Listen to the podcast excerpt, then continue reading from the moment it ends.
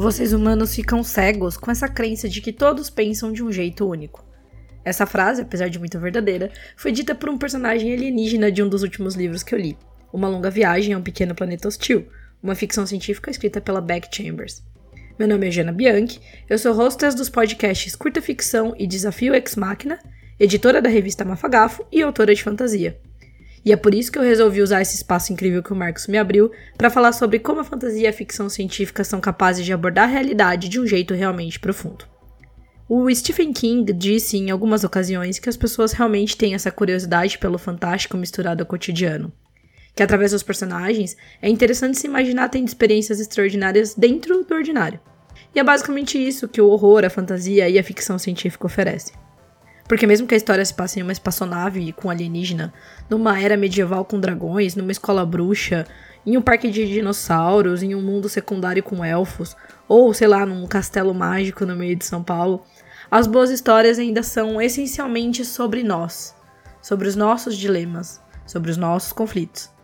E eu acho que o extraordinário é essa ferramenta poderosíssima para criar identificação basicamente por duas razões.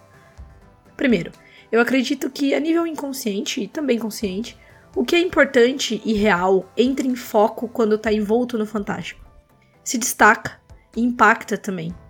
É muito tocante se reconhecer em uma pessoa que, mesmo com uma varinha mágica, coisa que a gente não tem, também tem medo de lutar contra os seres da escuridão que se alimentam da alegria das pessoas. A segunda razão é que a gente não gosta que outras pessoas digam diretamente o que a gente deve fazer ou pensar.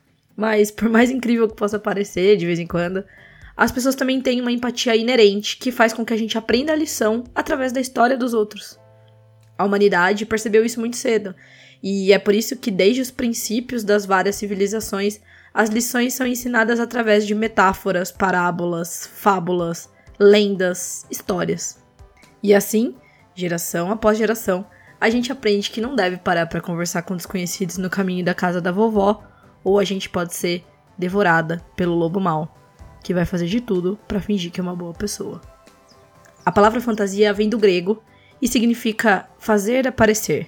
Em português, em inglês e também em alguns outros idiomas, a mesma palavra que se refere a isso que é imaginário também é usada para definir disfarces. E não é à toa. É por isso que a fantasia, a ficção científica e os seus subgêneros me encantam tanto.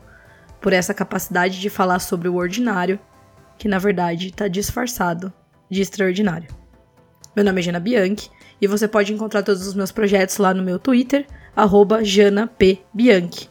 Se você quiser falar comigo sobre esse assunto especificamente, pode twittar marcando também a arroba podcastficções, ou pode me mandar um e-mail pro janaína com y.pin, com n no final, arroba gmail.com. Obrigada, Marcos, pelo espaço, pela aderência ao hashtag o podcast é delas e parabéns pelo projeto.